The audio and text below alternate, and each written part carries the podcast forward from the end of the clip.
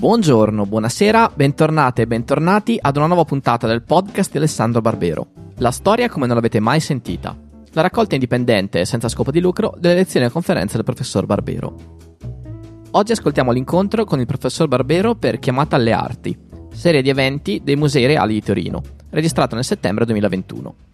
Dialogano con il professore Stefano Benedetto, direttore dell'Archivio di Stato, ed Enrica Pagella, direttrice dei Musei Reali. Buon ascolto!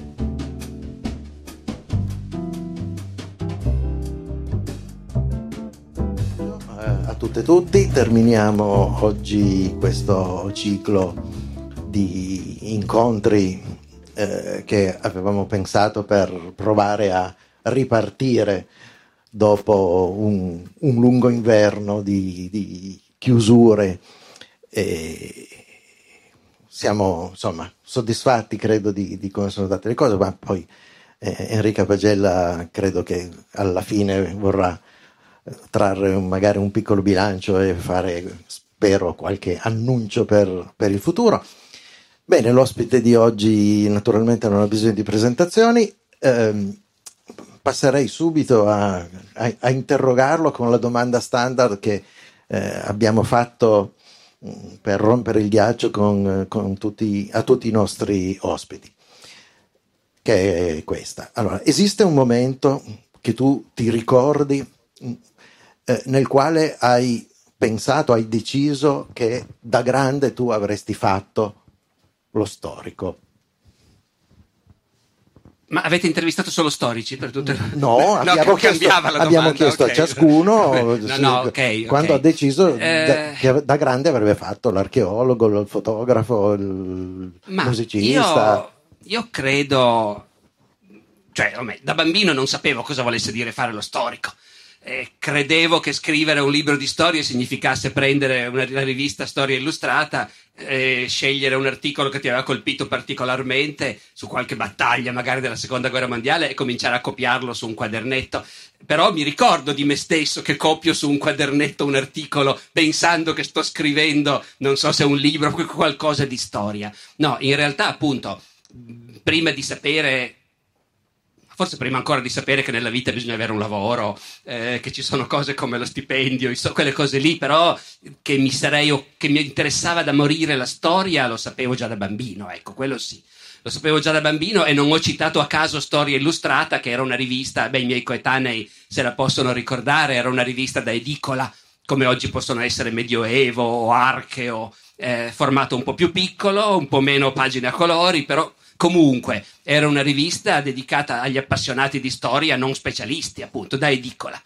Ehm, seguendo il gusto del pubblico di allora, parlo degli anni 60, eh, molta storia militare, molta seconda guerra mondiale, molt, un po' di prima, molto fascismo, nazismo, cose del genere. E, e io ho imparato a leggere su quella rivista praticamente, nel senso che avevo una nonna che era abbonata e quindi a casa della nonna la trovavo. E, e da bambini ti rimangono certe impressioni, no? certi numeri di storia illustrata, come quello uscito nel 1964 e che io devo aver visto però un anno o due dopo, 50 anni fa, la prima guerra mondiale, con un elmo prussiano col chiodo sulla copertina. Ecco, eh, sono quelle cose che ti rimangono impresse. Quindi io fin da bambino ero appassionato di quello.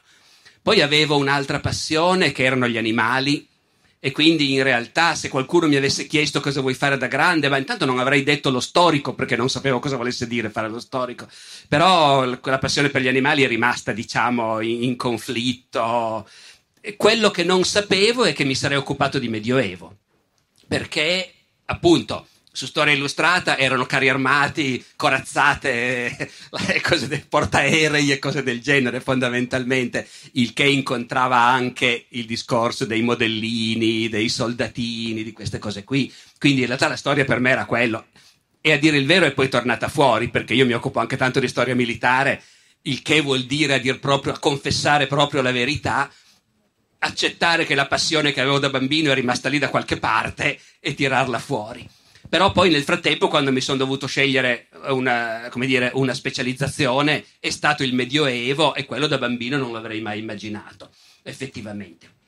ed è nato invece al liceo. Il Medioevo è nato al liceo, è nato quando qualcuno mi ha fatto leggere La società feudale di Mark Bloch, e, e lì, fondam- e lì però non mi ricordo quando, e mi ricordo benissimo l'amico che aveva tanti libri in casa e che mi ha prestato quel libro, quello me lo ricordo bene.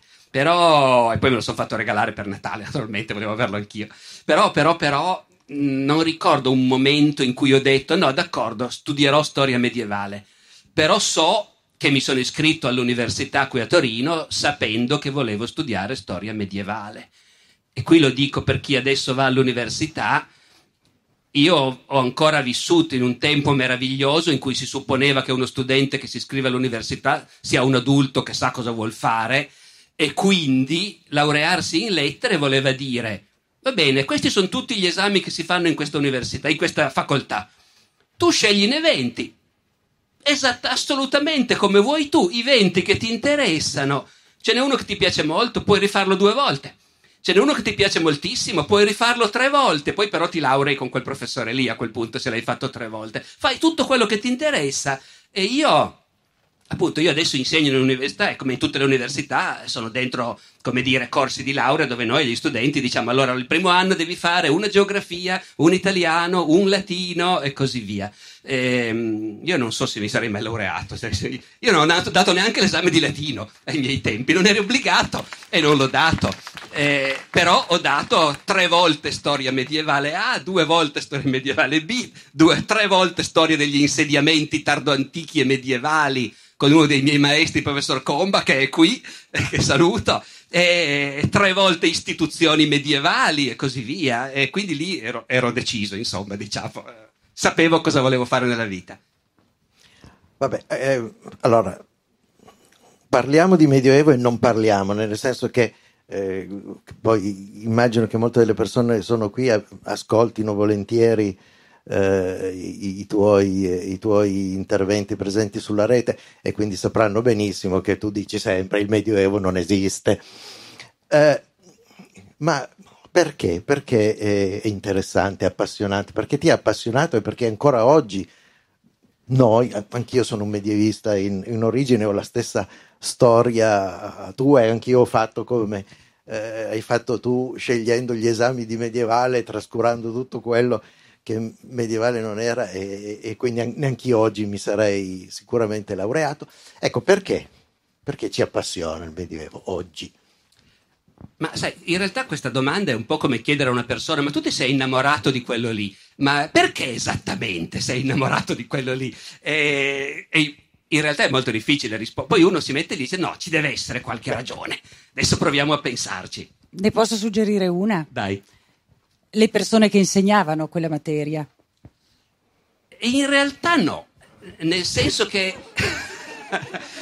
che era, c'era a Torino un grandissimo professore che è stato appunto il nostro, mio maestro Giovanni Tabacco con una squadra di giovani allievi di altissimo livello, ma io non lo sapevo. Io mi sono iscritto all'università deciso a studiare, sapendo, conoscendo i loro nomi. Eh, non li avevo mai incontrati, quindi non è per quello, in realtà la decisione era a monte.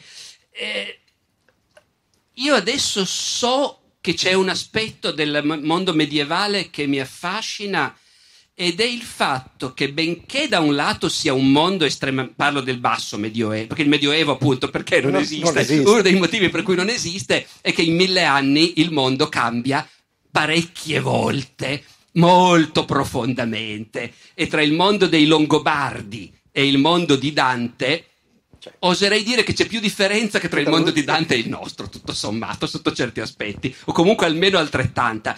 Ma se parliamo del Medioevo come ce lo immaginiamo di più, o meglio, magari io adesso, come capite, faccio fatica a mettermi nella testa di qualcuno che non studia il Medioevo per mestiere, però penso che da un lato abbiamo l'immaginario del mondo barbarico, e va bene, gli Unni, i barbari, Abatantuono, la distruzione dell'impero romano e così via.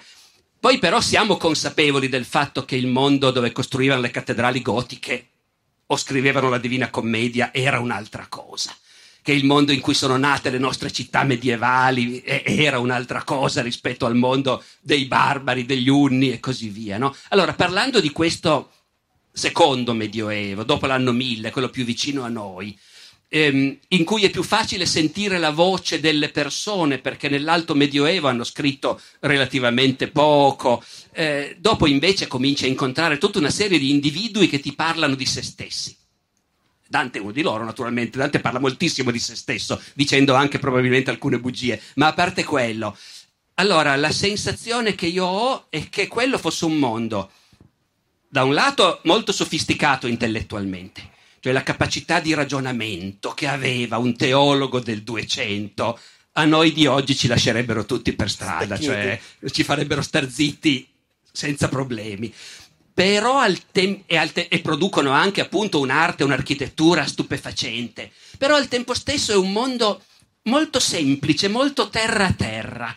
Eh, concretamente la vita quotidiana si svolge in un mondo relativamente povero, con poco lusso, con semplicità di vita. Ancora nel 200 un re eh, può essere a giro nei giardini e se gli viene voglia si siede per terra e dice dovevamo risolvere delle cause quest'oggi, ma sì, fateli venire, sono già in coda quelli che devono pr- portare i loro processi. Io però sto qui seduto sotto quest'albero perché non ho voglia di mettermi da un'altra parte. Ecco, questo in epoche successive non si farà più. È un'epoca in cui almeno certi autori che ci hanno lasciato la loro voce danno la sensazione di essere estremamente franchi nel vedere il mondo com'è, nel vedere gli esseri umani come sono e nel non farsi nessuno scrupolo di dirlo. Voglio dire, nella nostra epoca, chi scriverebbe un libro in cui presenta fra gli altri gli ultimi papi, eh, garantendo che sono tutti all'inferno?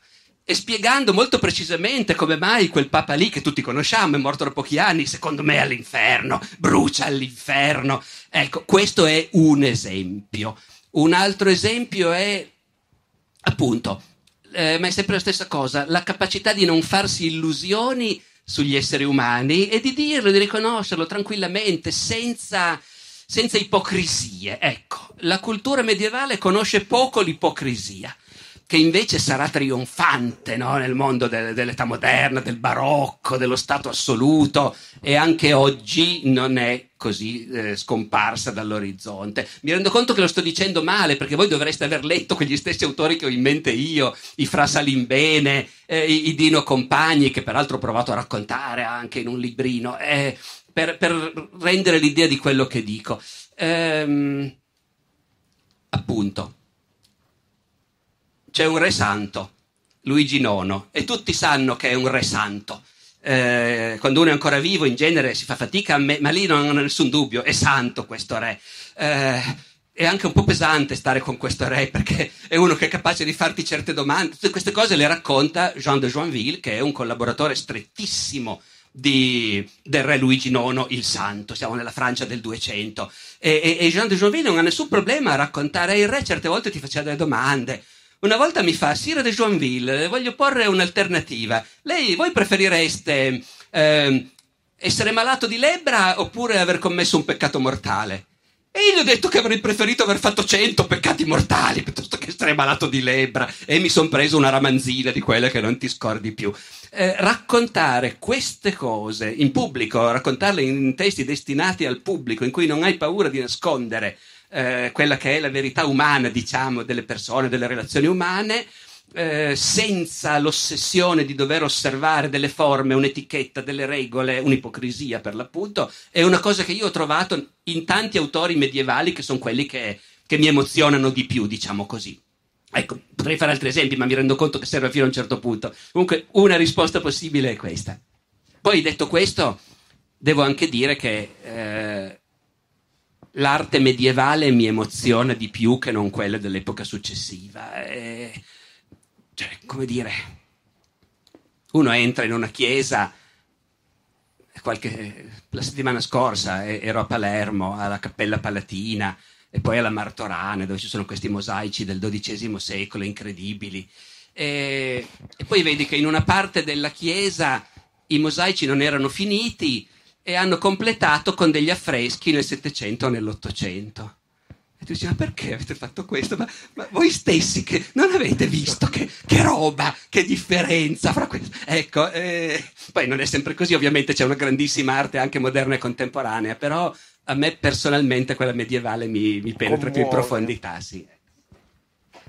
Eh, ma eh, dato che una, uno dei temi anche di queste conversazioni è diciamo, mettere insieme musei, archivi, biblioteche, cioè tutti i luoghi della memoria, ehm, dove l'immagine del Medioevo, eh, perché tu stesso hai detto, mi ricordo la copertina di quel numero di storia illustrata perché c'era un elmo, no? quindi in realtà le, le parole e le immagini sono tengono insieme dei fili di memoria.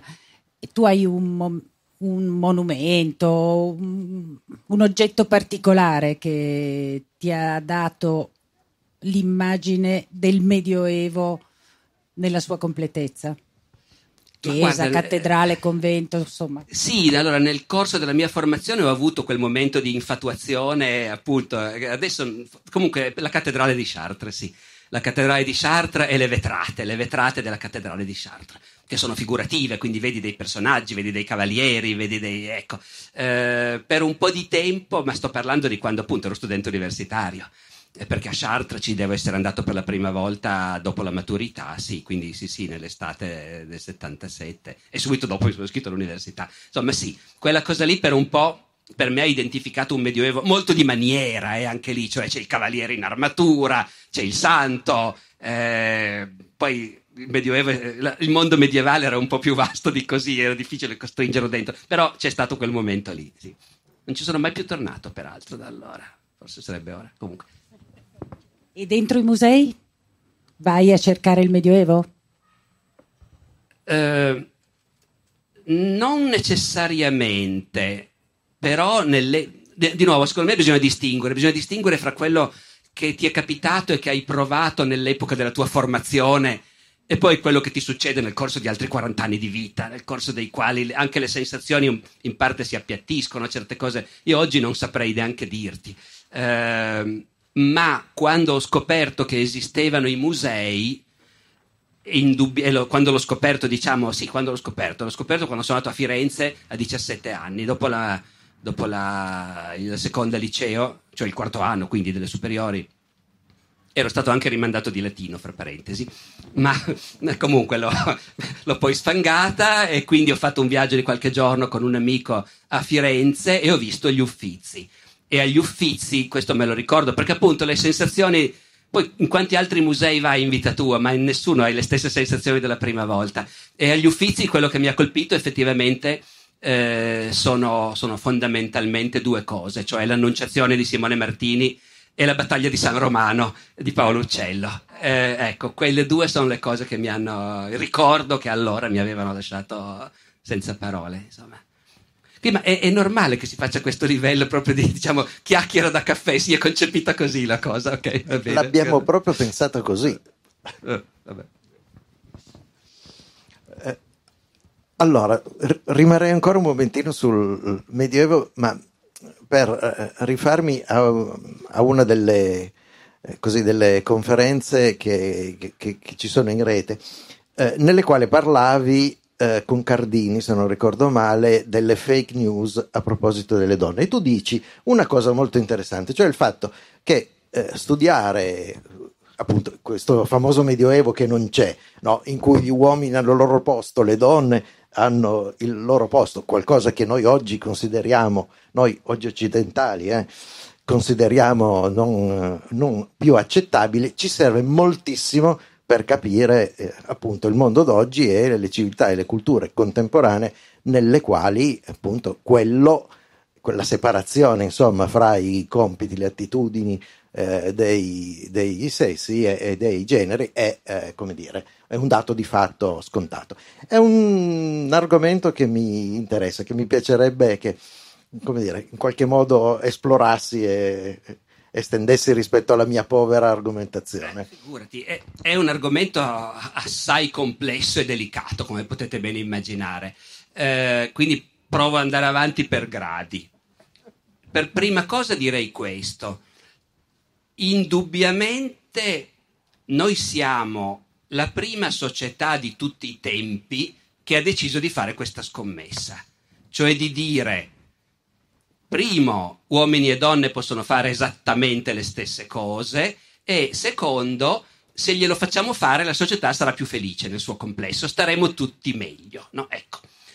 Io direi che tutte le società del passato che io conosco, invece, eh, non volevano e non riuscivano a uscire dal dato della differenza fisica, fisiologica, e davano per scontato che la differenza fisiologica volesse dire che uomini e donne devono fare cose diverse, e più o meno tutte le società del passato si sono organizzate in questa direzione, cosa che è resa più, come dire, Provo a spiegarmi. Detto così, uno potrebbe anche dire, vabbè, gli uni fanno delle cose, gli altri fanno delle altre, magari noi potremmo avere un'idea diversa, ma in fondo perché no? Il problema è che in tutte le società del passato questa idea che uomini e donne sono destinati a fare cose diverse si accompagnava al fatto che a comandare erano gli uomini e che quindi davano per scontato che le cose che facevano loro erano quelle più importanti e, e, comunque più difficili e che le facevano loro gli uomini perché le donne non avrebbero saputo farle.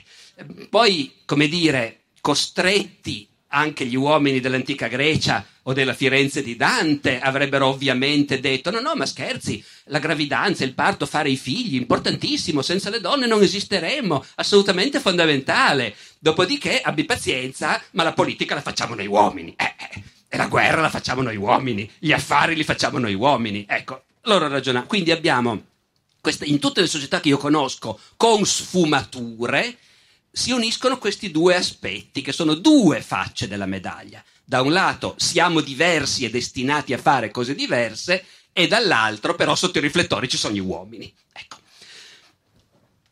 La cosa che ti impari studiando in una di queste epoche, io studio il Medioevo, ma credo che anche studiando l'antica Grecia con un po' di sforzo si verrebbe fuori la stessa cosa, benché con i greci sia proprio difficile, eh? Perché loro le donne le tenevano proprio chiuse in casa. E... Però ti, quando vai dentro una società da tanti punti di vista, come da, ormai da 40 anni faccio io con quella medievale, allora ti rendi conto che senza in nessun modo negare che è una società maschilista in cui le donne hanno un ruolo ristretto e sono oppresse, ovviamente, eh, e però al tempo stesso ti rendi conto che da loro di questo quasi non si sarebbero accorti.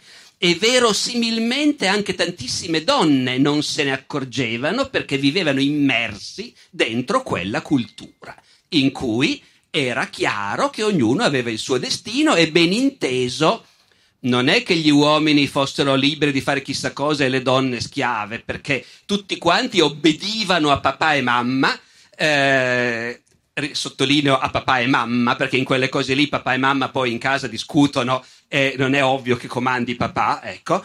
Tutti quanti obbedivano, tutti quanti avevano il proprio destino, erano papà e mamma che dicevano allora tu erediti, tu invece fai il cavaliere templare, eh, tu fai il monaco, tu ragazzina ti sposi e tu ragazzina invece vai in monastero. E, e ovviamente appunto quando un'intera società trasmette un sistema di valori compatto, apparentemente ben fondato nella realtà, diciamo così, no? E, è difficile che nelle, negli individui venga in mente di ribellarsi a questa cosa.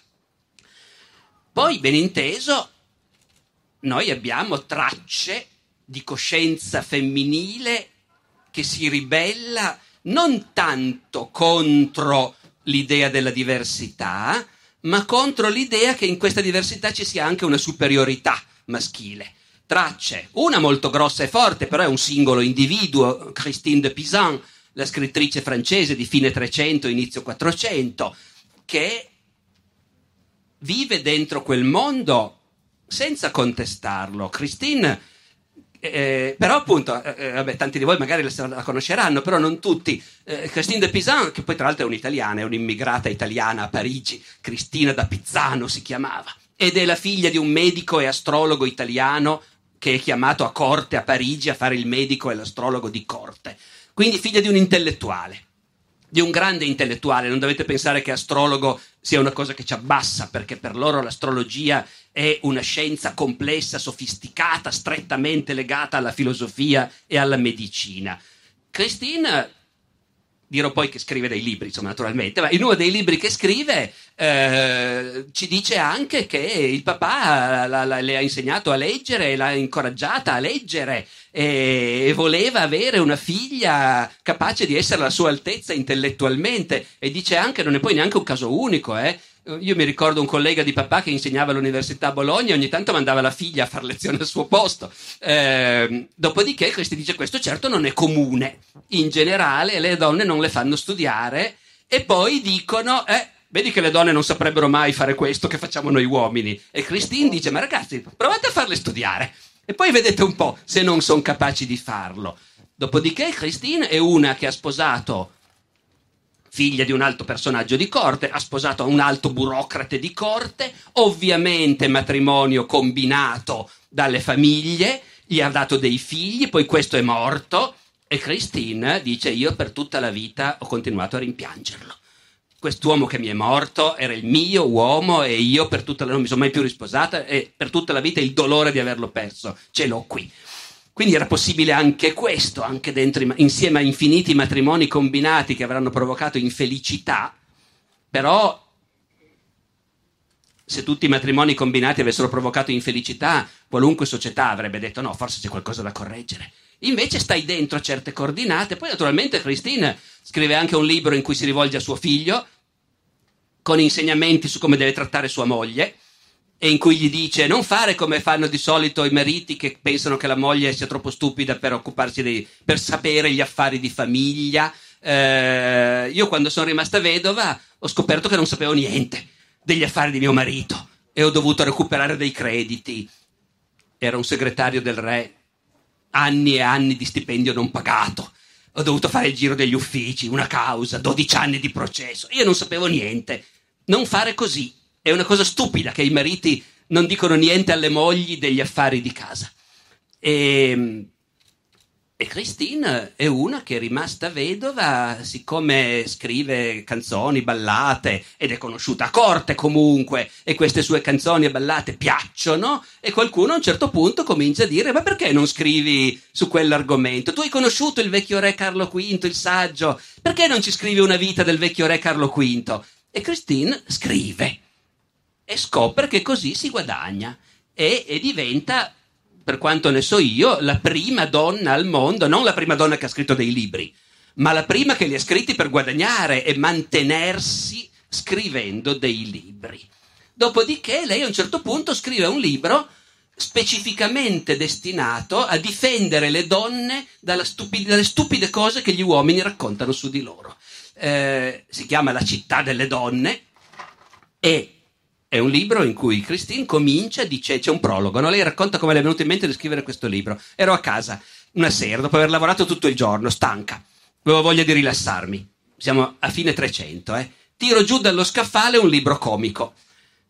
Le lamentazioni di Matteo Luis. È un libro di un genere che andava molto di moda all'epoca, del tipo rivolto agli uomini.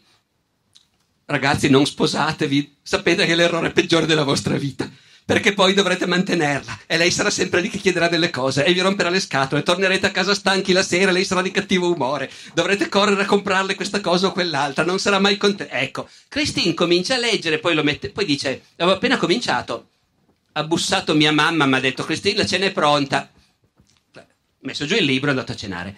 Il mattino dopo, non più stanca ma sve- ben sveglia, torno nello studio, trovo questo libro sulla scrivania, comincio a leggerlo e mi viene, mi cominciano a girare, ecco, mi viene a dire, ma perché?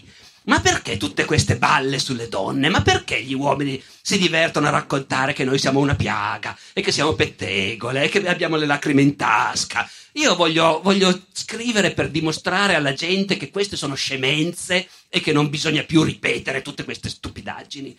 E si propone il compito di scrivere un libro per dimostrare che senza le donne saremmo all'età della pietra. Loro non conoscono l'età della pietra, ma loro hanno l'idea nel Medioevo del selvaggio, dell'uomo selvatico coperto di pelli che vive nella foresta come gli animali. E Christine dice, ragazzi, guardate che una cosa bellissima che appunto il Medioevo non esiste. Christine dice noi viviamo in un mondo così prospero e civile, abbiamo tutto quello che ci serve, viviamo nel lusso più sfrenato, abitiamo meravigliose case, abbiamo bellissimi abiti, mangiamo cibi squisiti, ecco, e siamo arrivati a questo vertice di civiltà. Se non ci fossero state le donne ve lo potevate scordare. E comincia sistematicamente saccheggiando la Bibbia, la mitologia, per dimostrare che tutto, tutte le arti, tutte le industrie, tutte le tecniche, c'è stata sempre una donna dietro che in qualche modo l'ha inventata. Dopodiché Christine, nel suo libro di consigli per suo figlio, dice anche e non picchiarla tua moglie. Eh, e il fatto che al figlio di un segretario del re, nipote di un medico di corte, sia necessario dire non picchiare tua moglie, ma del resto, sapete, appunto, quando dicevo tutte le società del passato, io di recente ho fatto una cosa che per mia eh, colpa eh, vergognosa non avevo mai fatto cioè ho letto da cima a fondo le confessioni di Sant'Agostino. Sapete che nelle confessioni di Sant'Agostino a un certo punto Sant'Agostino parla di suo papà e sua mamma e dice papà era uno violento e si arrabbiava molto e mamma tante volte non osava andare a trovare le amiche perché aveva la faccia pesta di lividi. E lì siamo in una famiglia della, diremmo oggi, ottima borghesia dell'impero romano. Quindi quella cosa lì, appunto, quel risvolto lì mai dimenticarlo, insomma, ecco.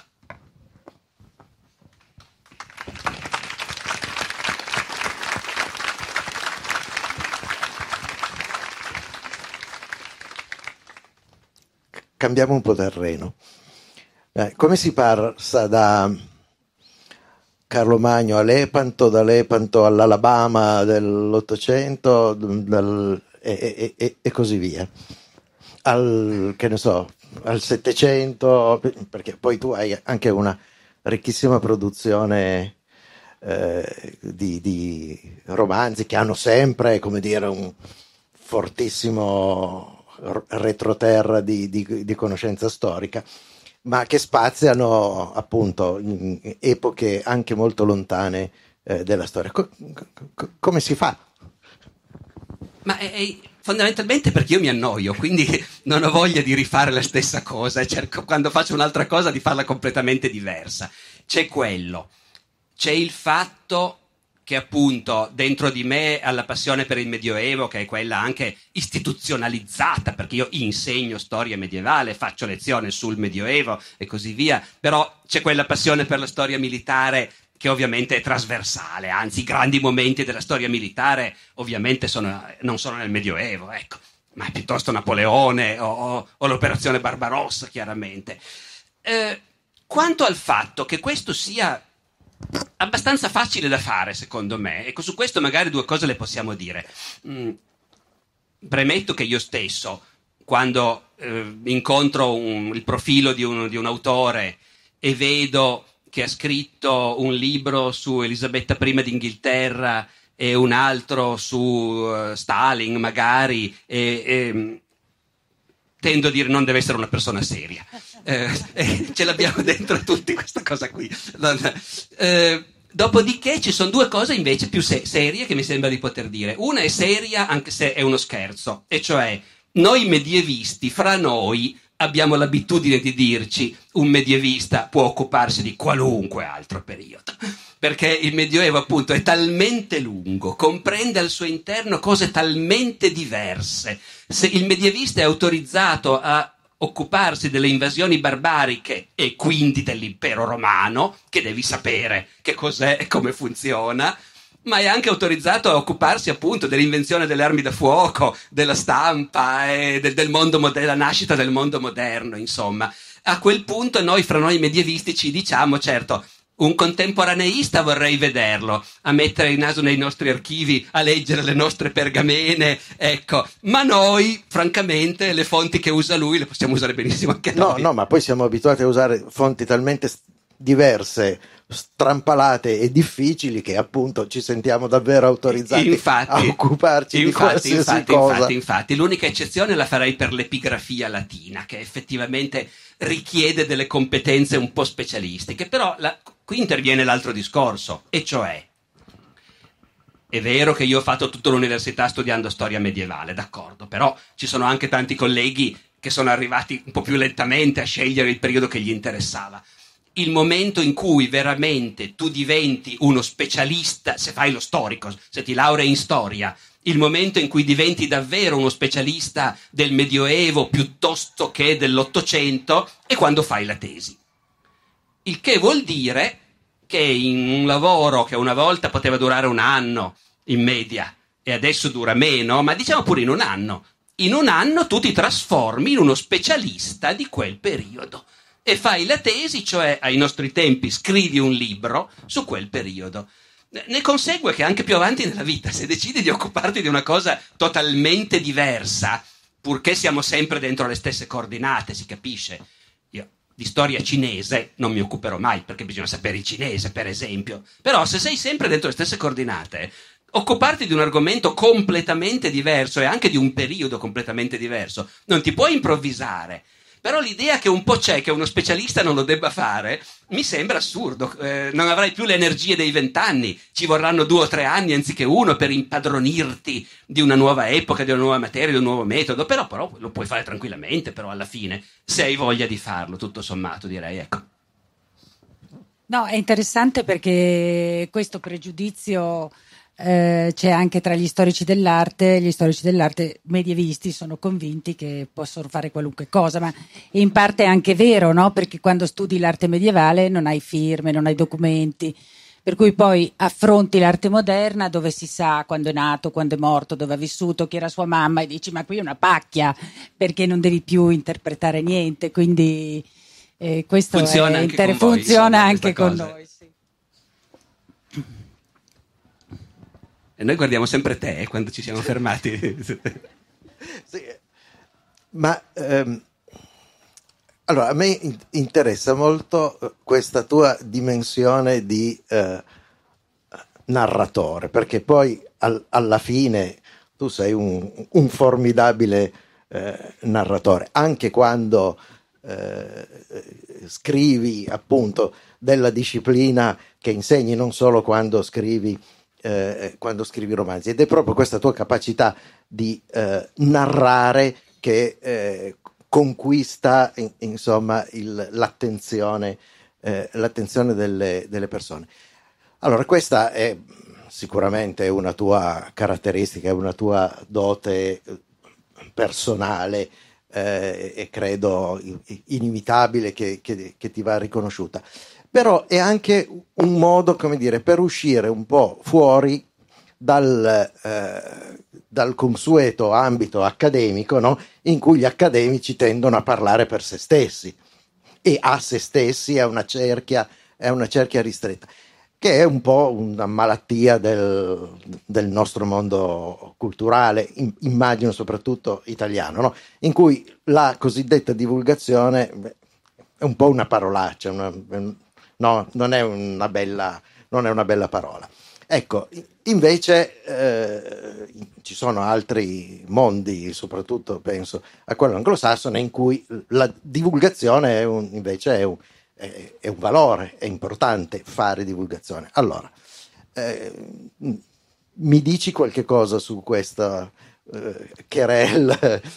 Scusa, eh, ti interrompo un attimo, cioè per, per inserire una cosa, in realtà esiste una grande tradizione di storia narrata nell'Ottocento, no?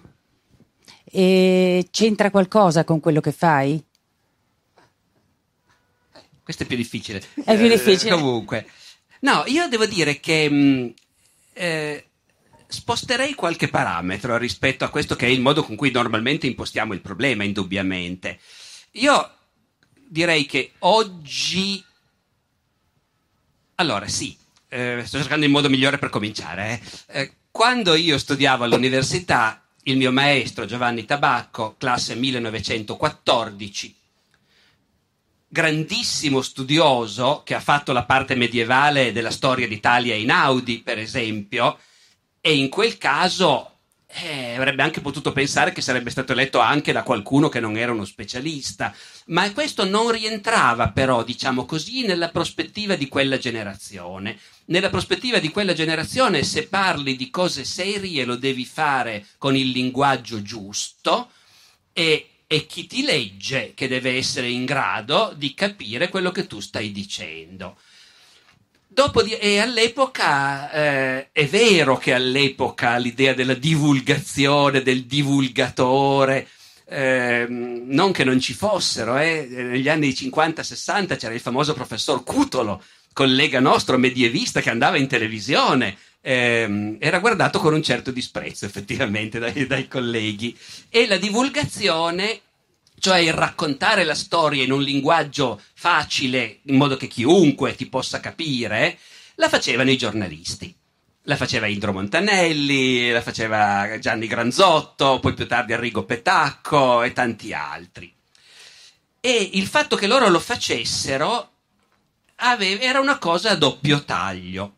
Perché da un lato, indubbiamente, la storia d'Italia di Montanelli e Gervaso ha portato una certa informazione storica e un certo gusto per la storia al, al grande pubblico. E per di più, Gervaso no, ma Montanelli scriveva da Dio. E quindi effettivamente erano libri che uno si, si beveva.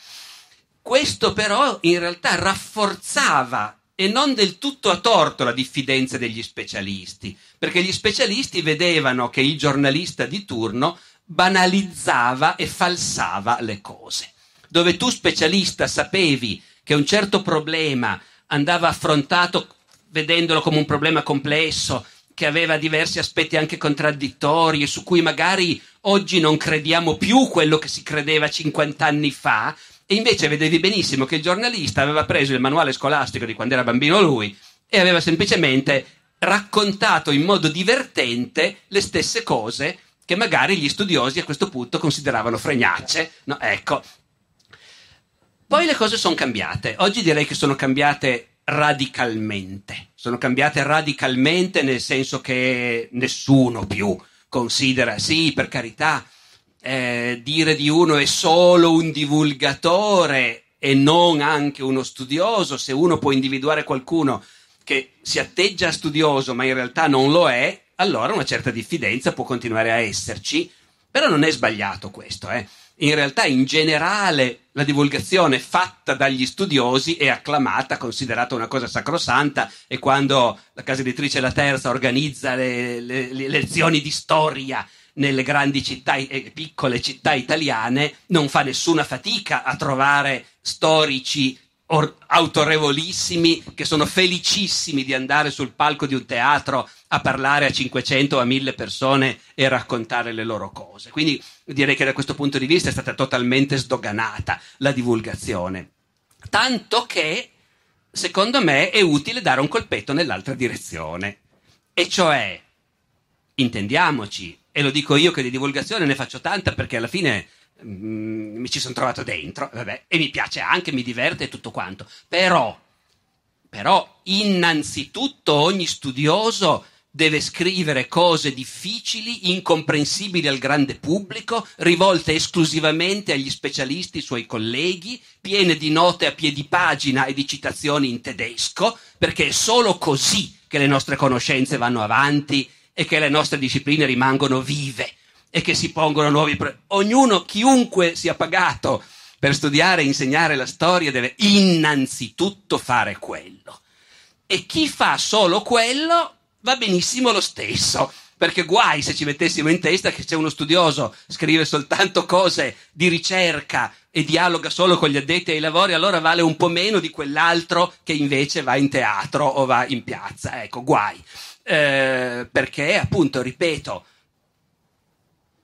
quando un medico, adesso non voglio, chiaro che dovendo scegliere, se uno dovesse rinunciare agli storici o ai medici, mi sa che ci terremmo i medici, ma in una società relativamente complessa dove c'è un po' di spazio per tutti, il paragone mi sembra si possa fare. Un medico che sta tutto il giorno in laboratorio a cercare il vaccino la, la cura per l'epatite e, e, quando l'ha trovata pubblica un articolo di tre pagine in inglese firmato da lui e dai suoi 59 collaboratori, ecco, nessuno gli dice eh, ma ti rivolgi solo ai detti lavori, non parli al grande pubblico, che vergogna. Ecco, d'accordo. Nella, questo vale per chiunque studi qualunque cosa. Poi quando hai la fortuna di studiare una materia che è anche invece appassionante per tutti e che si presta a essere raccontata appunto a tutti, allora se ti va di farlo e scopri che lo sai fare, va bene e oggi direi che nessuno arriccia il naso. Semmai si può arricciare il naso nei confronti di qualche studioso che avendo colto l'aria che tira non fa più ricerca vera e si limita eh, appunto alla divulgazione. Quello magari un pochino può fare alzare qualche sopracciglio. Ecco. Grazie.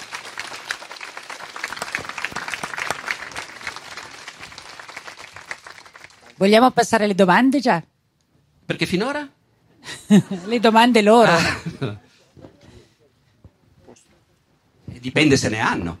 Perché qui in genere all'università appunto, dici qualcuno ha delle domande. Silenzio. Ci sono delle domande? Ecco, vedrai che... Metti, metti il microfono. Ah, ok, volevo chiedere se, se, dopo Costantino il vincitore, che lei aveva già annunciato, mi ricordo il ciclo delle, dei lettori come libro addetto, per addetto ai, ai lavori, no? se adesso aveva in mente un altro lavoro di ricerca di quel tipo lì.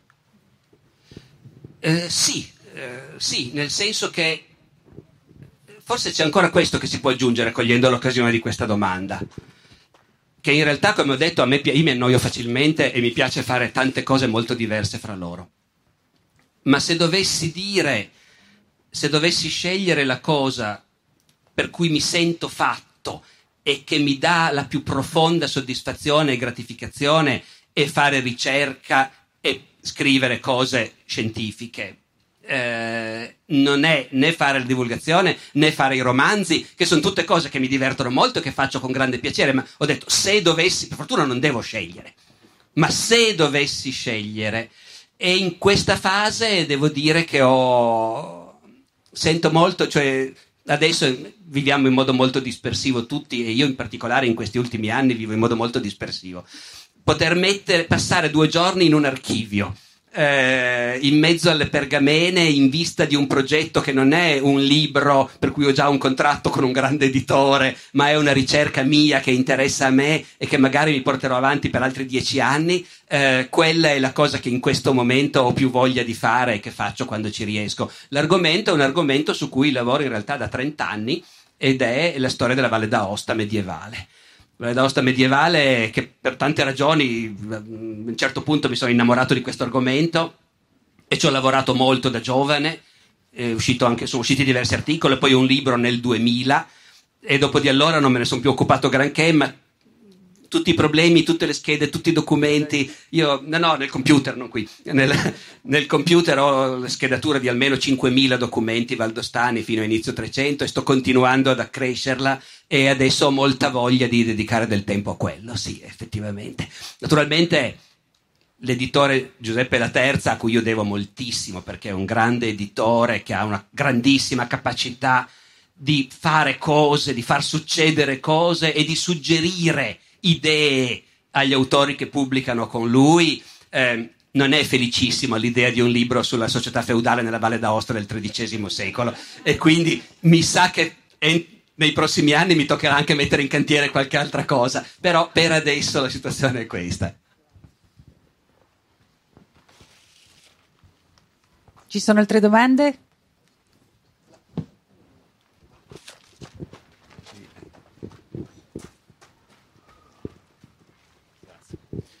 Io vorrei sapere il cuore del principe Eugenio, che fine ha fatto? Questo mi dà l'occasione per dire una cosa che mi capita spessissimo di dire, eppure la gente non ci crede mai. Ci sono un sacco di cose che io non so, e quindi non ne ho proprio la minima idea, mi dispiace.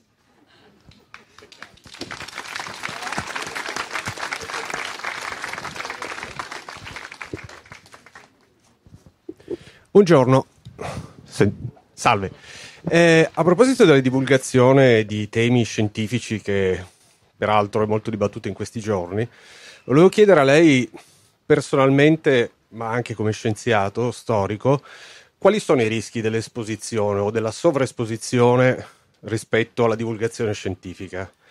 Rispetto alla storia, nel suo particolare campo, ma come abbiamo visto in questi giorni e in quest'ultimo anno e mezzo, diciamo rispetto in generale alla divulgazione scientifica. Dunque, fatta una premessa necessaria, e cioè che chi fa il mio mestiere è sempre un po' incerto sul fatto che noi siamo degli scienziati oppure no. Ehm, io ricordo una volta, vabbè, un altro grande maestro dei vecchi tempi, Cinzio Violante, un altro dei grandi medievisti italiani, nemicissimo del mio maestro Giovanni Tabacco, perché Tabacco era un, un laico radicale e invece Violante era un cattolico convinto. Tuttavia, due grandi personaggi che scientificamente si stimavano, anche se si facevano volentieri i dispetti. Mi ricordo una conversazione a Pisa, nei corridoi dell'Università di Pisa, eh, poteva essere, anzi era l'81 o l'82. Cinzio Violante, questo grande maestro, gli passo accanto mentre sta discutendo con qualcuno proprio su questo fatto. Dice: Ma la storia è una scienza o è un'arte? E Violante che dice: alla, No, no, secondo me è un'arte. Alla fine è un'arte, non è una scienza. Allora, eh, faccio lunga la premessa, poi arrivo anche alla domanda, naturalmente. Eh, il che non vuol dire che non abbia una dimensione scientifica la storia, nel senso che posto che uno scrive un libro o un articolo, chi è del mestiere è immediatamente in grado di capire se si tratta di un lavoro scientifico oppure no. Ma non si tratta di cose molto complicate. Il lavoro scientifico si riconosce per il fatto che quando cita un'informazione ti dice anche come fa l'autore a sapere quella cosa. È tutto lì. Basta quello. Perché se tu non sei tenuto a dire come fai a saperlo, puoi anche dire che i marziani si sono impadroniti della Casa Bianca. Uh, ecco, nel momento in cui tu, qualunque cosa tu dica, devi mettere una nota in cui dici questa cosa, io l'ho letta nel libro tale a pagina tale, nel documento tale dell'archivio di Stato di Torino, quello rende scientifico un lavoro. In più ci sarebbe anche un'altra cosa abbastanza necessaria, e cioè sapere che altri si sono occupati di quell'argomento, sapere cosa hanno detto non ridire inutilmente delle cose che già altri hanno detto, se citi, se usi il lavoro di un altro, citarlo, dicendo questa cosa qua non me la sono inventata io, eh, l'ha detta il collega, ecco. Queste sono le poche cose, ma fondamentali, che rendono scientifico un lavoro storico. Per il resto, come diceva Violante, è arte, perché noi intanto usiamo la parola. E usiamo la parola cercando di usarla al meglio. I vecchi maestri che non si sognavano di rivolgersi al grande pubblico, però erano attentissimi anche loro all'uso della parola. Semplicemente per un maestro come è stato il mio, appunto, il professor Tabacco, l'attenzione all'uso della parola voleva dire la parola deve essere esatta, deve essere esattamente ciò che esprime pen- il tuo pensiero, tu devi sapere cosa stai pensando e lo devi esprimere esattamente. Se poi per far questo devi scrivere una pagina molto complicata, a questo punto lui non si poneva il problema, il lettore decifrerà, però la parola era comunque al centro di tutto. Io so scrivere perché ho fatto la tesi con tabacco e quando gli ho portato il primo capitolo da correggere, lui invitava a casa sua, nel suo studio, se penso adesso quanto tempo investiva nel correggere le tesi. E poi prendeva il, manos- il dattilo scritto e cominciava a leggere, con te lì accanto e quasi subito si ferma e dice lei qui ha messo una virgola. Ma è sicuro che ci vuole quella virgola messa lì? Io adesso la sto un po' come, ma la sostanza era quella e io lì ho imparato cosa vuol dire scrivere. Che devi sapere ogni virgola che hai messo, perché ce l'hai messa ed essere sicuro che ci vuole. Dopodiché, dopodiché noi però vogliamo anche convincere. È un'arte anche in quel senso, come l'oratoria. Noi eh, abbiamo l'impressione di aver capito una cosa e cerchiamo di dimostrare che le cose stanno così e siccome in molti casi la dimostrazione non può essere come quella di un esperimento scientifico, eh, si passa attraverso lo sforzo di convincere chi ti legge che le cose stanno proprio come tu eh, hai, hai, pensato che, che siano. Dopodiché, il rischio è la semplificazione. Il rischio è la semplificazione è il far credere che ci sia una verità condivisa e indiscutibile.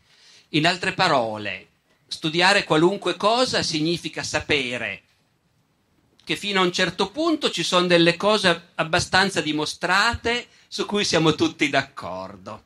Poi ci sono molte cose che sono probabili ma non proprio sicure e su quello io la penso così e il collega invece la pensa in un altro. Naturalmente in cuor mio penso che sia una lurida canaglia per il fatto che la pensa diversamente da me, però non posso non ammettere che eh, la cosa non è poi così dimostrata. E in più ci sono anche molti ambiti in cui l'unica risposta appunto è e chi lo sa? Io non lo so, non lo so, nessuno di noi la sa questa cosa.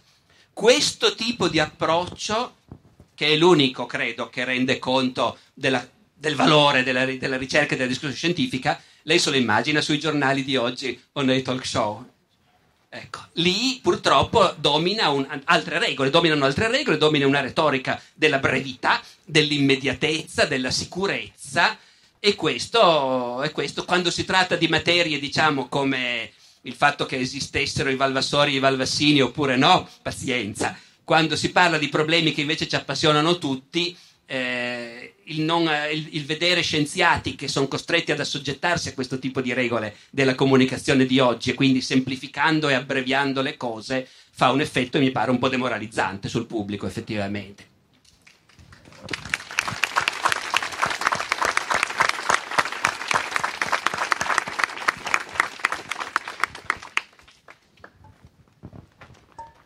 Prego. Grazie. Eh, come viene vissuto eh, la reiterazione di un medio- un'idea di medioevo costantemente eh, o per volontà, mi viene in mente eh, il nome della rosa di Umberto Eco, o mh, mm, mm, diciamo per ingenuità con, non so, eh, eh, quello che può essere i pilastri della terra in generale eh, la trilogia di Kingsbridge di eh, Ken Follett, come è vissuta questa reiterazione di un'idea di medioevo che è costruita a tavolino e che spesso però eh, diciamo non corrisponde a quello che poi troviamo nei manuali a livello di università e nelle sue lezioni in generale? diciamo tra la rabbia e la rassegnazione. Eh, al limite anche con una rassegnazione non così, non così negativa, mi spiego. Io personalmente sono anche arrivato a dirmi, è chiaro che il Medioevo, e cioè ciò che è stata davvero la nostra società in quei secoli, e il Medioevo come luogo dell'immaginario collettivo sono due cose diverse. Sono due cose diverse e va bene così, perché evidentemente c'è qualcosa di profondo dentro di noi che desidera credere che c'è stata un'epoca terribile in cui succedevano cose spaventose e malvagi inquisitori bruciavano la gente sul rogo e a ogni minimo sgarro si finiva malissimo e c'erano la peste e i draghi e i maghi e le streghe e, e ogni sorta. No, ecco, eh, qualcosa dentro di noi desidera sentir raccontare di quel mondo. Eh, già alla fine del Medioevo avevano questo gusto perché molte delle leggende sul Medioevo nascono alla fine del Medioevo. Ci sono cronache, c'è una cronaca di Cuneo, per esempio, quella del Re Baccini, no? che proprio Rinaldo ci aveva fatto studiare tanto tempo fa, in cui il cronista di Cuneo di fine 400 dice noi adesso viviamo nel libero comune di Cuneo, eh, con grande prosperità e tutto. Il comune di Cuneo è nato perché nei brutti vecchi tempi i signori feudali non vi immaginate cosa facevano, pretendevano addirittura il diritto di andare a letto con le spose, eccetera. Quindi, appunto, eh, questa idea di quel bruttissimo passato che però ce lo siamo tolto, ecco, eh, e che però è così pittoresco, contiene così tanti spunti poi magari gli spunti non sono neanche così tanti, lo Ius Prime Noctis, la strega sul Ro, però vabbè, sembra che senza questo eh, ci manchi qualche cosa. Quindi io sarei anche disposto tutto sommato a rassegnarmi. Però ci riesco tanto più facilmente in quanto non guardo i film, non guardo le serie. L'unica volta che ho fatto lo sbaglio di dire ma vabbè c'è la serie del nome della rosa, magari giusto per sapere di cosa parleranno tutti, magari comincio a guardarla. Però ecco, eh, dopo, dopo, dopo, poco, dopo pochissimo, uno dice: Ma perché ho dovuto guardarla? Che adesso non mi dimenticherò mai più il modo in cui hanno rappresentato l'inquisitore. Eh, vabbè, eh, e a quel punto semplicemente ti fa un po' rabbia, perché in realtà in cuor tuo sai che raffigurare quel mondo com'era davvero sarebbe ancora più divertente e appassionante che non raffigurarlo con questi luoghi comuni, demenziali dell'inquisitore che passa il tempo a bruciare donne nude, ecco, e così via. e sarebbe molto più appassionante. O almeno questo è quello che pensa chi fa il mio lavoro, perché chi fa il mio lavoro in realtà dentro di sé evidentemente ha questa cosa. Che se la storia che ti racconto è una storia vera, è accaduta davvero, questo aggiunge ancora qualcosa. Ecco, e la rende ancora più interessante. Che non è detto che tutti debbano pensarlo, naturalmente. Ecco.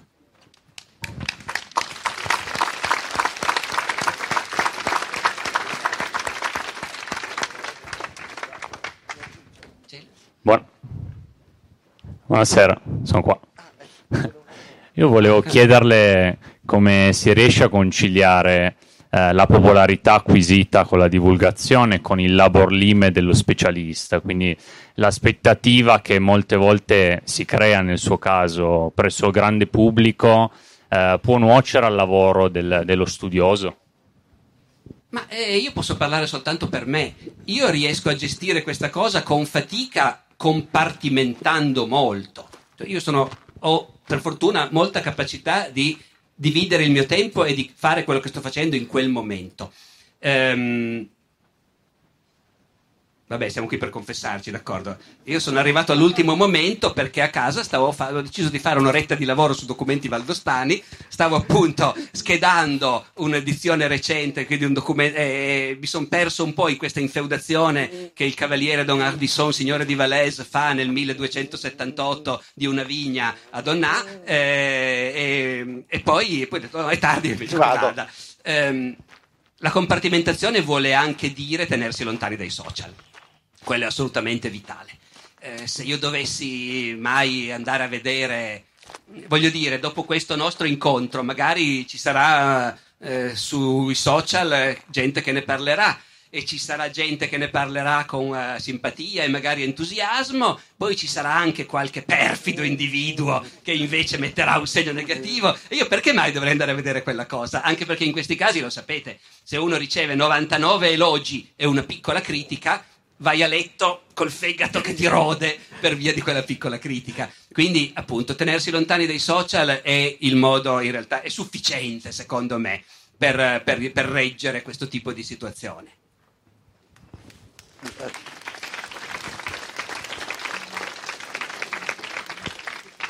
C'era una mano alzata laggiù. Buonasera, Eh, io volevo chiederle, secondo lei cos'è che oggi possiamo imparare, possiamo prendere eh, come lezione per noi, per la, vita di oggi, dal Medioevo o dai medievi?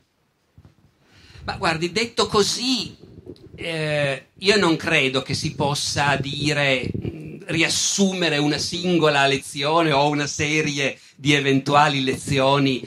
Io credo che studiare la storia è una cosa che ci aiuta semplicemente perché è una dimensione in più della nostra conoscenza del reale, è una dimensione in più della nostra percezione.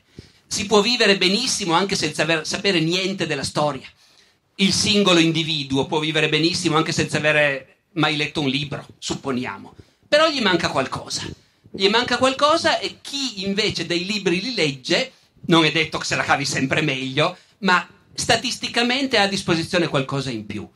E a questa cosa, che credo più o meno condividiamo tutti ed è una banalità, aggiungerei appunto che nello specifico chi conosce la storia ha a disposizione una, come dire, una strumentazione maggiore per capire chi siamo, semplicemente, per capire cosa succede, non perché ci siano delle leggi che puoi imparare a applicare, naturalmente, è un sogno che c'è stato per un po' di tempo, ma oggi non ci crede più nessuno che ci siano delle leggi della storia. Però semplicemente, essendo che la storia è il catalogo di tutte le cose che gli esseri umani hanno fatto finora, eh, di tutte le cose grandiose, di tutte le porcherie che hanno fatto gli esseri umani, eh, allora conoscerle ti aiuta a muoverti nella vita un po' meno spaesato, diciamo così, ecco, a riconoscere di più certe cose.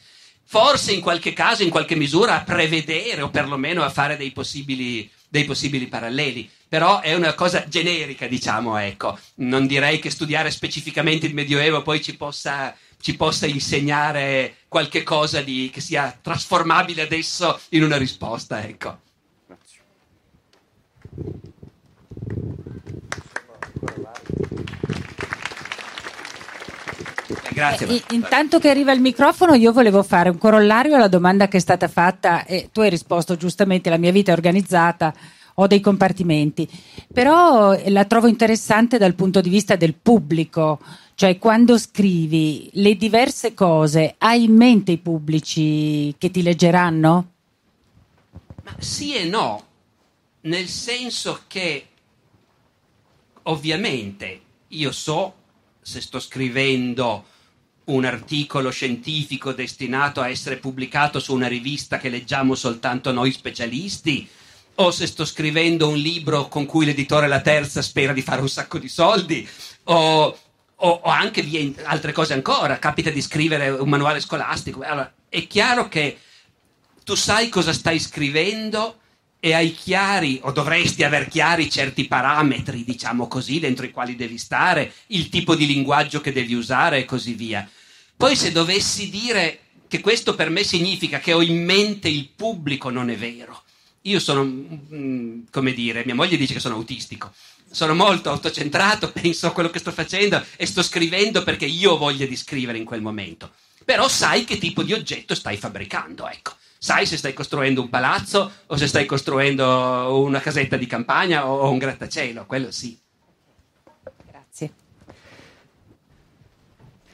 Prego. Eh, grazie. Volevo innanzitutto anche ringraziare i Musei Reali per questa bellissima iniziativa, davvero eh, mi è piaciuta molto anche nelle precedenti occasioni e ringrazio anche il professor Barbero per questo appuntamento. Volevo riallacciarmi alla risposta che lei ha fatto al ragazzo poco fa eh, in merito all'insegnamento della storia. Della, della storia. Eh, purtroppo oggigiorno è sempre più limitata a, a, poche, a pochi istituti, ecco, ad esempio per la storia dell'arte è limitata a pochi studi superiori. Eppure penso che la storia, l'insegnamento della storia sia importante per l'uomo per come individuo e anche per la società civile. Ecco. E io volevo sapere cosa ne pensa lei, secondo le, la sua opinione, sapere eh, perché appunto si studia poco la storia a scuola. Grazie. La storia o la storia dell'arte? La storia Perché gli storici anche sono convinti che la storia dell'arte è inutile, quindi Non rispondo vero, io per loro. Sì, professoressa, vorrei sapere anche la sua opinione, sì. Grazie. Forse potremmo dire le storie. Allora, ovviamente la questione è se la storia e la storia dell'arte possano essere accomunate in un discorso unico o se invece questo comporta il rischio che la storia dell'arte possa essere guardata dagli storici come una disciplina ausiliaria, orrore, e questo non andrebbe bene. Eh, io rispondo per quanto riguarda la storia, Anche, rispondo, non è facile rispondere in realtà. Eh, a me sembra evidente che come tante altre materie, così la storia è fondamentale per creare appunto uno sguardo sul mondo e quindi dovrebbe essere insegnata largamente e indubbiamente sono rattristato quando mi dicono sai che hanno tolto un'altra ora settimanale alla storia a scuola. Dopodiché non vorrei andare oltre perché io il mondo della scuola non lo conosco più. Non ho dei collegamenti diretti, so che ci sono stati enormi cambiamenti rispetto ai tempi in cui io conoscevo la scuola e quindi non sono in grado di, dei, di fare un discorso se non appunto quello, qualunque cosa stiate riorganizzando nella scuola, tenete conto che la storia e se Dio vuole la storia dell'arte sono fondamentali, come per carità anche altre materie. Perché? Sarebbe un lusingarci inutilmente dire la storia in qualche modo fa paura, eh, la storia fa paura nelle dittature, le quali consapevolmente vogliono manipolare la, la, coscienza collettiva e allora nelle dittature i libri di storia sono i primi a essere, come dire, censurati e controllati, quelli di chimica molto meno. Ecco. Oggi non credo che siamo a questo punto, però certamente il mondo è guidato da elite per le quali la cultura umanistica in generale è una cosa superflua.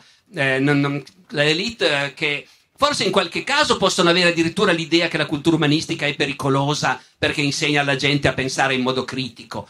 Ma in molti altri casi semplicemente sono elite composte da persone che quella cultura non la conoscono, non sanno cos'è e non ne percepiscono l'utilità e la necessità. E quindi sbadatamente, se si deve togliere un'ora, bah, si può togliere la storia, meglio che non toglierla a un'altra materia. Questa è l'impressione che io posso avere, che come vede è molto approssimativa.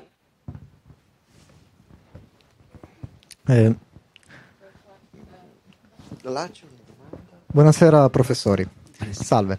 Eh, volevo chiedere in merito a discipline educative, quindi alla didattica e alla semplificazione, fin dove in un mondo dove le informazioni vengono impacchetta- impacchettate, spedite e scambiate a velocità velocissima, fin dove si può spingere la semplificazione in ambito didattico senza che questa crei problemi?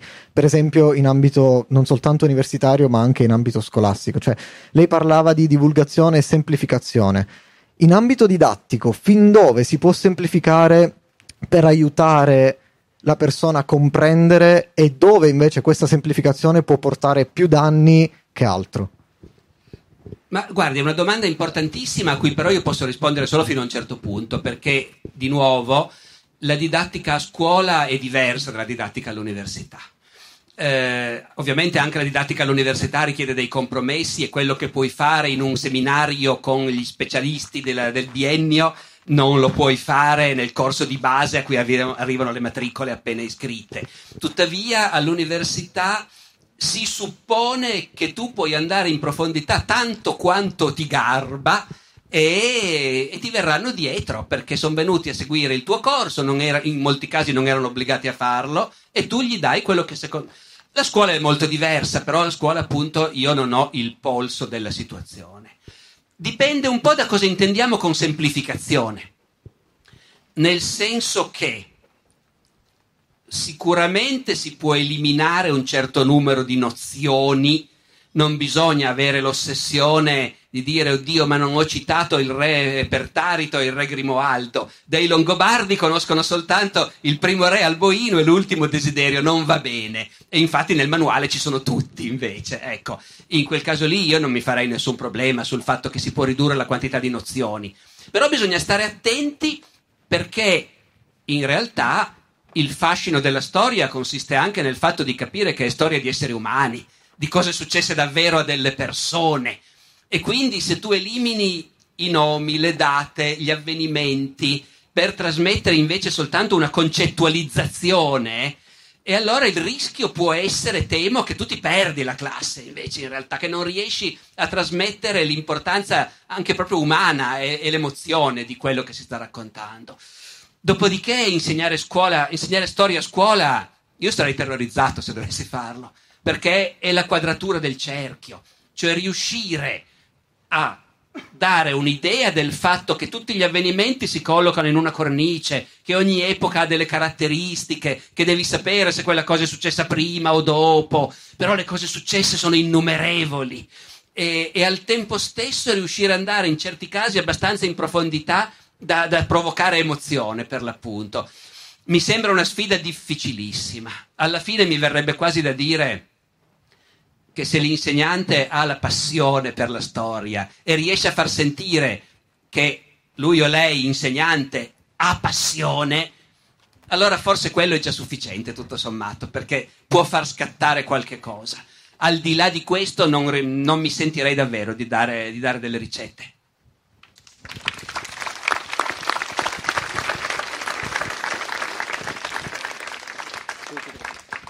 C'era più una signora che voleva parlare.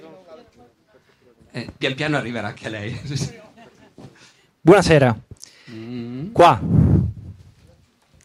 Allora, ma la mia domanda si riallaccia al, ai compartimenti stagni e all'autismo.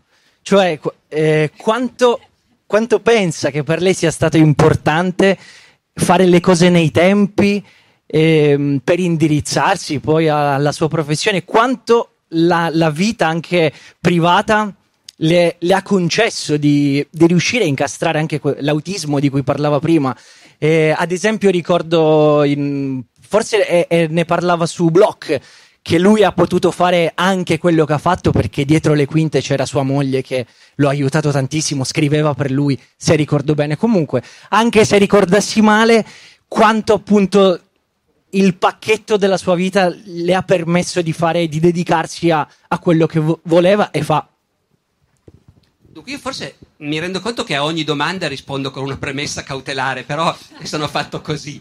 Eh, io sono uno che si interroga pochissimo su se stesso e che rif- non ha fatto l'abitudine di interrogarsi e di riflettere come mai, come ecco. Quindi qui mi state costringendo a fare un'operazione che non mi è per nulla abituale. Ehm, in realtà, quello che mi colpisce di più della sua domanda è il fatto storico, e cioè fino alla generazione del mio maestro, un docente, uno studioso, sapeva di avere una moglie che oltre a preparargli da mangiare, tenergli l'agenda, prenotare l'albergo, allevare i figli e così via, era anche disponibile per leggere quello che il marito scriveva e discuterlo con lui, se il marito era una persona intelligente, e se no comunque per battere a macchina quello che il marito aveva scritto. Questa è una cosa che ha accomunato eh, beh, diciamo, gli antichi greci e romani avevano gli schiavi, non c'era bisogno di farlo fare alla moglie. Però poi ha accomunato tante generazioni di studiosi fino a quella appunto del mio maestro. Dopo di allora non è più stato così, naturalmente. E uno deve incastrare delle cose. Io quello che posso dirle è che io non faccio molto altro nella vita, ecco, cioè a parte la mia vita privata e affettiva, però per il resto io sostanzialmente studio e scrivo, eh, quindi quello è, ecco, con pochissimi ben calcolati momenti di svago. Eh, quanto a fare le cose in tempo, io ho avuto una serie di colpi di fortuna, eh. ho finito, mi sono laureato in tempo per poter concorrere a un dottorato normale a Pisa e prima che finissi il dottorato è uscito un posto da ricercatore, ma alle spalle di tutto questo c'è il fatto che il mio maestro aveva voglia di farmi andare avanti e mi ha aiutato ad andare avanti. È una serie di cose che ti succedono, ma non è che uno possa dire, eh, se non ti laurei in tempo allora hai perso l'autobus. In realtà non è così, è sempre meno così oggi, mi sembra, in cui i tempi della nostra vita sono così dilatati. Quindi direi che fra tante ossessioni che abbiamo addosso, eh, quella, oddio, n- non posso rifiutare questo voto perché altrimenti, ecco no, quella, cercano di instillarcela, eh, perché naturalmente le università vengono valutate come se fossero delle aziende e quindi se sono entrati i pezzi per produrre 100 laureati, e come mai tu ne hai prodotti soltanto 95? Dici perché gli altri 5 non erano pronti e stanno ancora lavorando. Ah no, non va bene. È come se tu avessi prodotto solo 95 fi- macchine anziché 100 e allora non sei bravo, non sei una brava azienda. Quindi c'è una pressione oggi sugli studenti per fare tutto in tempo e così via. E, però diciamo, e quindi io non mi sento neanche di dirgli no, fregatevene, perché è un problema per un'università se i suoi studenti non si laureano in tempo. Però mi sentirei di dire evitate le angosce esistenziali non è per il fatto che per qualche motivo vi siete laureati in ritardo che la vostra vita non potrà prendere quella strada o quell'altra. Ci sono talmente tanti bivi, talmente tante biforcazioni, talmente tante occasioni per essere sfortunati o fortunati che quello direi è l'ultimo dei problemi. Poi eh, so che non le ho risposto all'essenza della sua domanda, ma più di così non mi viene da dire. c'era questa signora qua che aspettava ansiosamente, cioè ansiosamente no, naturalmente, io, no, no, io ero ansioso per il fatto che non le davano la parola. C'era la domanda prima della... Eh, ma signora è già da un bel po' che sta aspettando. Ma non era una cosa no, certo. eccezionale.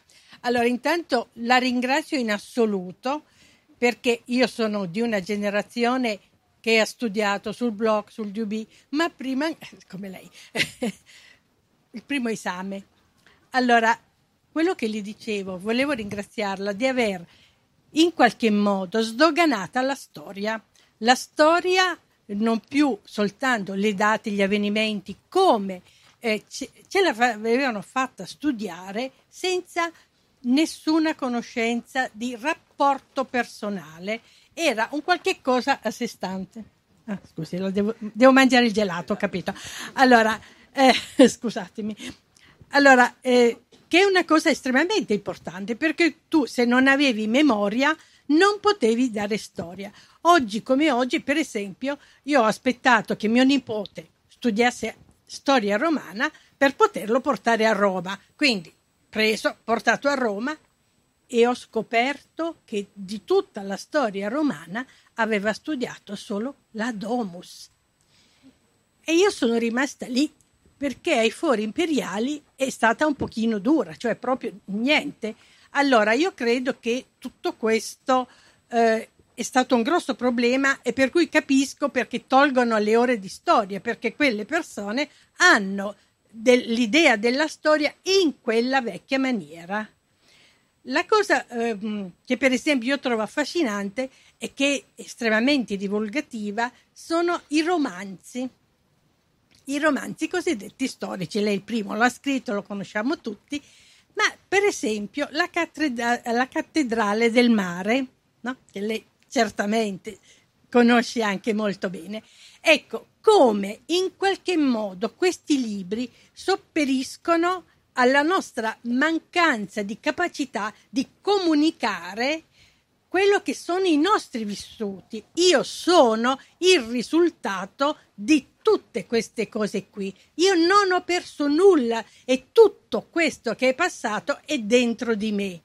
Ed è questo che, secondo me, nella storia in qualche modo dovremmo portare avanti. Posso. Ecco, guardi, io, io al- allargherei. No, ma è un discorso, è uno spunto. Comunque, è una cosa mi sentirei di dirle su questo. Eh, io allargherei addirittura il discorso dal romanzo storico al romanzo, alla narrativa.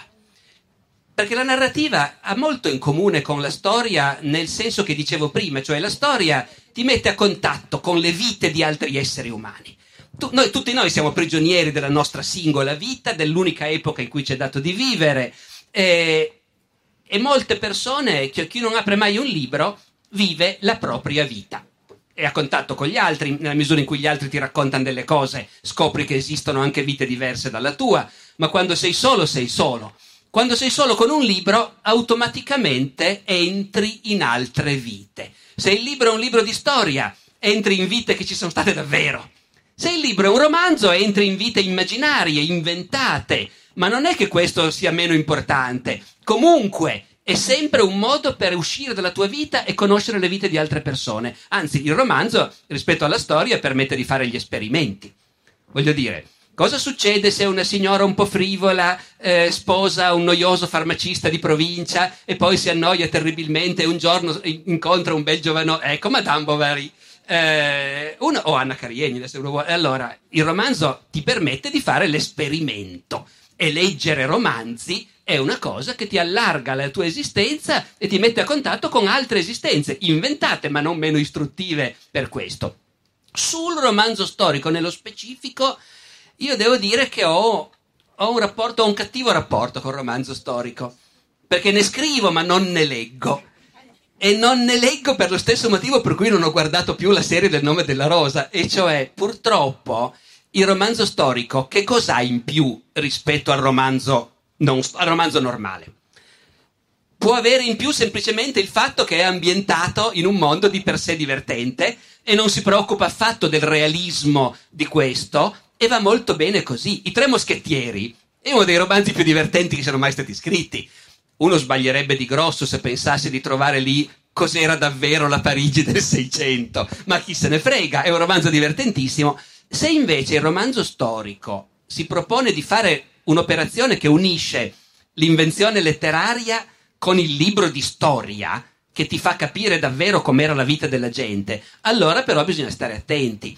Eh, l'autore della Cattedrale del Mare scrive bene e crea dei personaggi appassionanti. Però io quando vedo un autore che dovendo ambientare una storia nel Medioevo non riesce a partire se non ci mette appunto lo Ius Prime Noctis, a me di nuovo mi viene il latte ai gomiti. E lei dice, ma infatti va bene così probabilmente. Io però questa cosa la trovo particolarmente dolorosa. So che io ho l'ossessione, perché mi dico, ma veramente, ma veramente noi crediamo che c'è stata nel nostro passato un'epoca in cui il Signore per legge aveva il diritto di andare a un matrimonio e dire adesso con la sposa ci vado a letto io? Ma davvero noi riusciamo a figurarci che i nostri antenati potessero vivere in un mondo così e accettare una legge, eh, badi bene, del genere? Ma allora che idea abbiamo di chi sono gli esseri umani, di quello che possono o non possono accettare? No, ecco, quello è il motivo per cui a me lo Ius Prime Noctis in particolare mi fa friggere e quindi anche in quel caso lì, eh, quel romanzo lì mi è un po' scaduto per quello, ecco. Dopodiché, vabbè, va tutto bene naturalmente.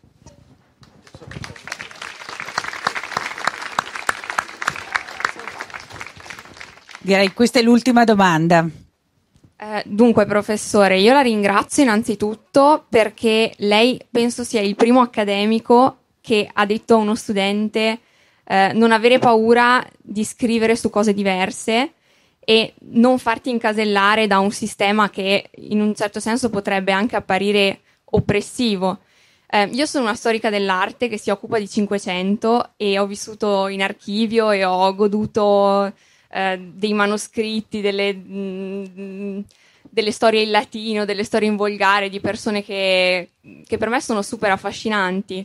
Però incantierò anche un articolo sullo strutturalismo lacaniano della fine del Novecento. E mm, che, che, consiglio si sente di, di darmi? Eh, e in che momento ha deciso che lei poteva fare più cose e seriamente? Allora, io l'ho fatto da abbastanza. Dunque, ho aspettato di essere ricercatore di ruolo. Questo. Nessuno mi poteva più cacciare via di lì. Eh, e, e in secondo luogo io sono un po' irresponsabile in certe cose. Quindi, secondo me, lo ripeto, è assolutamente ovvio che uno studioso deve seguire, come dire, la propria ispirazione, il proprio desiderio e si può occupare delle cose più diverse nella vita bisogna anche saper prevedere, in base al gradino di carriera in cui si è, le eventuali possibili conseguenze. Ecco, questo purtroppo è una mediazione necessaria, diciamo. Ecco. Grazie mille.